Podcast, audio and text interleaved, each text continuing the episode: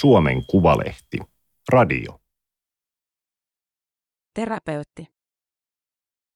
Ulkopoliittisen instituutin johtaja Mika Aaltola istuu televisiossa ja kertoo suomalaisille, mitä tuntea. Toimittaja Oskari Onninen. Teksti on julkaistu Suomen Kuvalehden numerossa 31 kautta 2022. Ääniversion lukijana toimii Aimaterin koneääni Ilona. Ulkopoliittisen instituutin johtaja Mika Aaltola on anekdoottikone. Hetki koronavirusjutustelua ja hän jo kertoo, kuinka Frankensteinin kirjoittanut Määris Helli risteili henkeensä uhalla Genevenjärven myrskyissä 1800-luvun alkuvuosina. Shelley halusi kokea ihmisen pienuuden elämän ja kuoleman edessä. Jos tällaista ei itse tavoittele, ei kannata urheilla liian täysillä liian pian viruksesta toivottuaan, Aaltola opastaa. Hänen työhuoneessaan kaikki on sävy sävyyn violettia, mainosrullake, sohva ja Aaltolan sukat. Harteikas johtaja on laittanut päälleen vaalean kesäpuvun, jonka alla on pinkihkö teepaita, vieläpä V-aukkoinen. Vieras ohjataan vastaanoton sohvalle. Kevään ajan koko Suomi on käynyt kotisohvillaan läpi Mika Aaltolan ulkopoliittista terapiaa ja hakenut lohtua huoliinsa. Kun ihmiset on levottomia, niin kyllä ne tunteet täytyy ankkuroida ja niitä täytyy käsitellä, Aaltola sanoo. Toimittajille Aaltola on ollut vuosien ajan se, kelle soittaa, jos tarvitaan arviota mistä vain maailman kriisistä. Aaltola on uskottavassa asemassa. Ensin UPin ohjelmajohtaja ja vuodesta 2019 lähtien johtaja. Ennen kaikkea hän kommentoi mielellään. Maailman seuraaminen on Aaltolan työ, harrastus ja intohimo. Hän sanoo rauhoittuvansa katselemalla uutisia. Multa tosiaan saa näkemyksen, jos muualta ei löydy.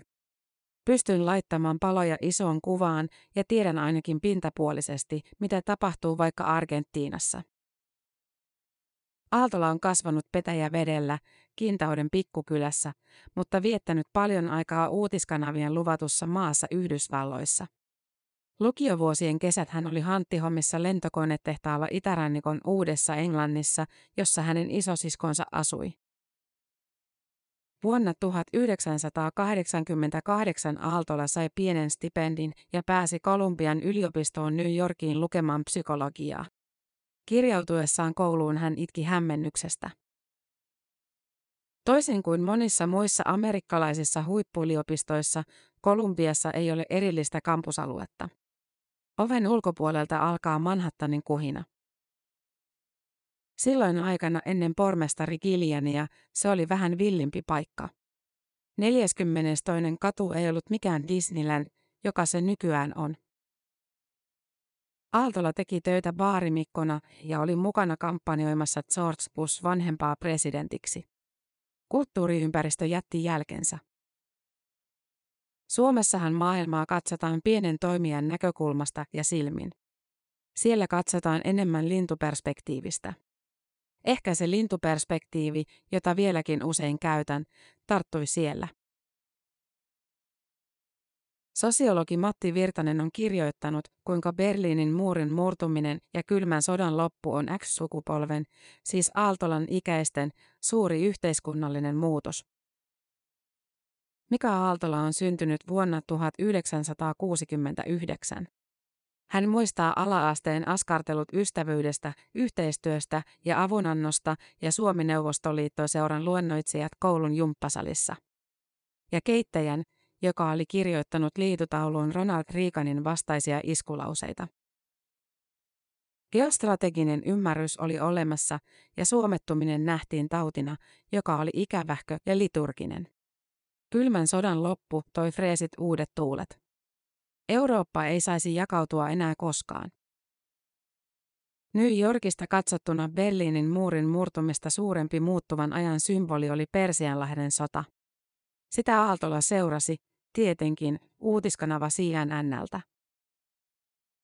Siitä lähtien maailmassa on vallinnut niin sanottu sääntöperäinen maailmanjärjestys, hän kertoo. Rajoja ei siirrellä eikä muutella, ja Yhdysvallat on poliisi, joka tästä huolehtii. Monelle Aaltolan ikätoverille länsimielisyydestä tuli identiteetin jatke ja isänmurhakin. Heidän joukossaan ovat raivokkaimmat suomettumisen kriitikot. Venäjän hyökkäys Ukrainaan on mahdollistanut jälkiviisauden.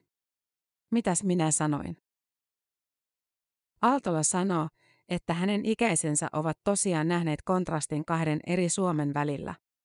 Maantieteelle emme voi mitään, edellinen sukupolvi on ajatellut. Seuraavan sukupolven Suomi taas on kuulunut itsestään selvästi länteen. Ei koskaan enää kokemus on vain Aaltolan ikäisillä. Silti Suomi on ollut etuvartio, erillään Euroopan mantereesta ja 1300 rajakilometrinsä armoilla, mikä selittää Aaltolasta suomalaisen ulkopolitiikan eksentrisyyden ja oikeastaan koko kansanluonteen. Etuvartiosta on puhunut myös Mannerheim, kukapa muukaan. Meillä on pienvaltamentaliteetti. Venäjän ei tarvinnut kuin aloittaa sota, niin tämä meidän kansallisuskonnollinen piirre mobilisoi kansalaiset menemään NATOon ilman, että heitä tarvitsi ohjata ylhäältä, Aaltola sanoo. Viikkoa ennen Venäjän hyökkäystä Ukrainaan Aaltola oli sopinut Ylen aamutelevision kanssa olevansa valmiudessa. 24. helmikuuta tuli hälytys. Menin puhumaan alkaneesta sodasta ja näin sen hyvinkin lohduttomana. Kyllä mä ihan itkin kyyneleitä sisäänpäin. Ei kukaan kommentoi sotaa mielellään. Aaltola on muuttanut A-studioon, toisteltiin. Uutismedian liiton lehti, Suomen lehdistä, teki jutun Mika Mika maasta, jossa Aaltola ja edellinen koko kansan Mika, THLn Salminen, kertoivat miltä tuntuu, kun koko ajan pitäisi olla kommentoimassa. Kysyntä on ollut ihan valtavaa. Ennen en olisi sanonut New York Timesille ei, mutta nyt on joutunut, kun ei ehdi antaa haastatteluita, Aaltola sanoo nyt. Paljon hän on silti ehtinyt. Kolumneja Iltasanomiin, supersuosittua twiittianalyysiä harva se päivä, sodan ajan muistiinpanoista tulee pian kirjakin. Avun kansi, eläinfilosofisisko Elisan kanssa, kotilieden isyyshenkilökuva ja kristillisen sanalehden juttu joka ilta rukoilevan Aaltolan hengellisyydestä. Hän on puhunut nenäantelosta vuosia sitten löytyneestä kasvaimestaan, keväällä syntyneestä geopojastaan ja koiristaan. Musta on tärkeää, että ihmiset ymmärtää sen, ketä asiantuntijat ovat. Miksi kaikki valokeilat tuntuvat osoittavan samaa karismaattista ja unelmavävymeistä viisikymppistä? Aaltolasta kyse on paljolti sattumasta. Hän oli jo ennen sodan alkua ajatellut laittavansa itsensä alttiiksi ja sopinut vierailevansa Ylen kepeässä puoli seitsemän ohjelmassa. Mutta kun sota oli alkanut ja puhuin siinä henkilöhistoriasta ja muusta, luulen, että se kolahti tavalla, jolla se ei toisessa tilanteessa olisi kolahtanut millään lailla. Sittemmin hän on pohtinut tutkijan julkisuussuhdetta ja sen etiikkaa. Jo laki ohjaa UPin tuottamaan akateemista tietoa päätöksenteon tueksi. Lisäksi Aaltola pitää julkisen keskustelun kannalta tärkeänä, että joku, tässä tapauksessa hän itse, sanallistaa asioita niin, että mökin matit ja maijat ymmärtävät ne. Muistan kyllä sanoneeni TV-lähetyksessä 2000-luvun alussa Wittgenstein, mutta äkkiä siitä oppii, ettei kukaan tavoita sitä ja viesti muuttuu salaseuramaiseksi. A-studiossa mietin usein äitiäni ja isääni. Omasta mielestään Mika Haltola on lääkäri, joka antaa diagnooseja maailman tilasta. Samaan aikaan hänestä on tullut terapeutti, jonkinlainen ulkopolitiikan Maaret Kallio.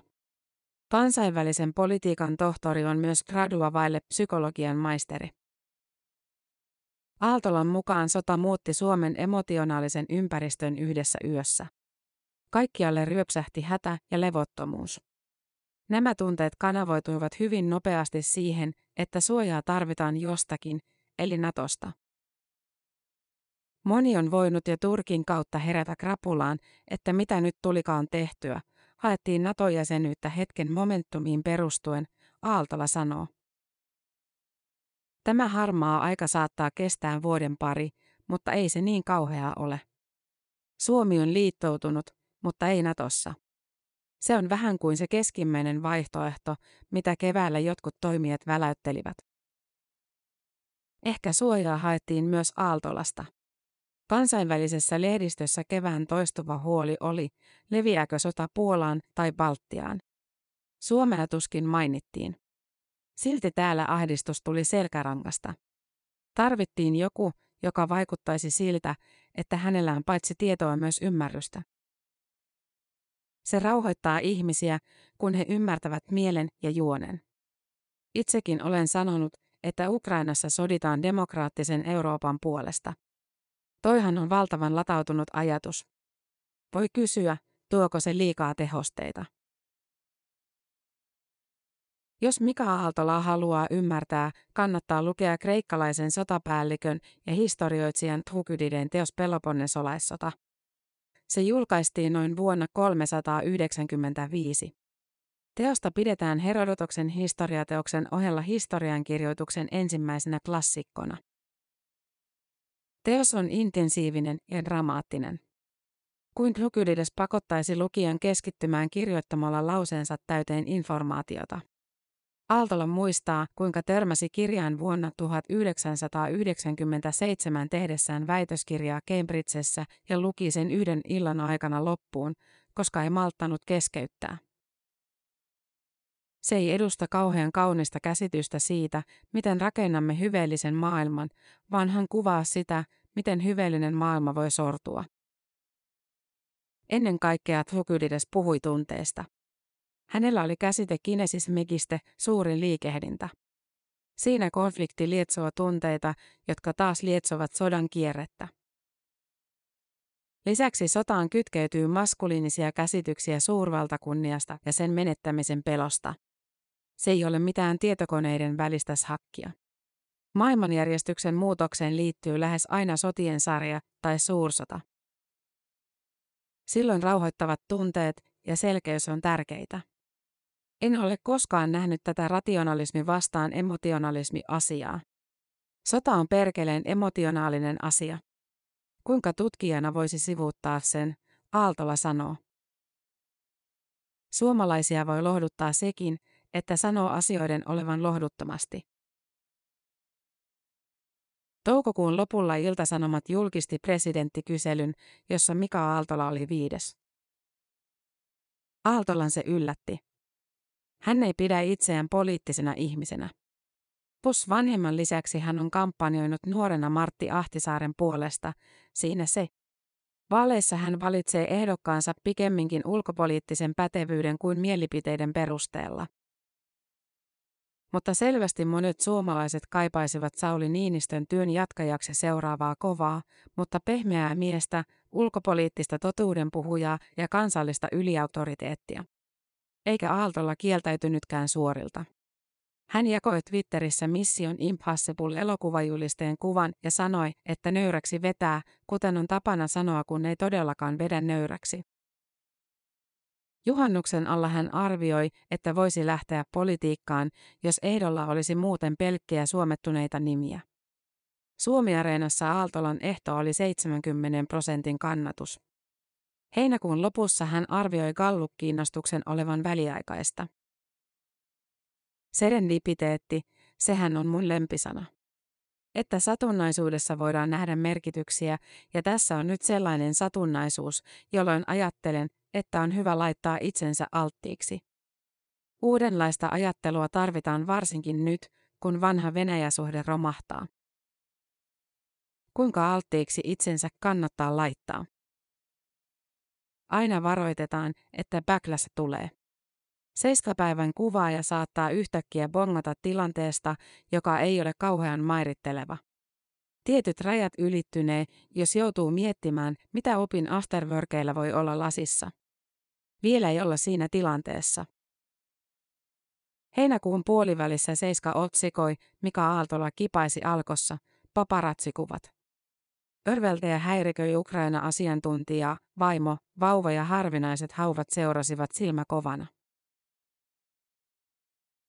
Tämä oli Suomen Kuvalehden juttu, terapeutti. Ääniversion lukijana toimi Aimaterin koneääni Ilona. Tilaa Suomen Kuvalehti osoitteesta suomenkuvalehti.fi kautta tilaa.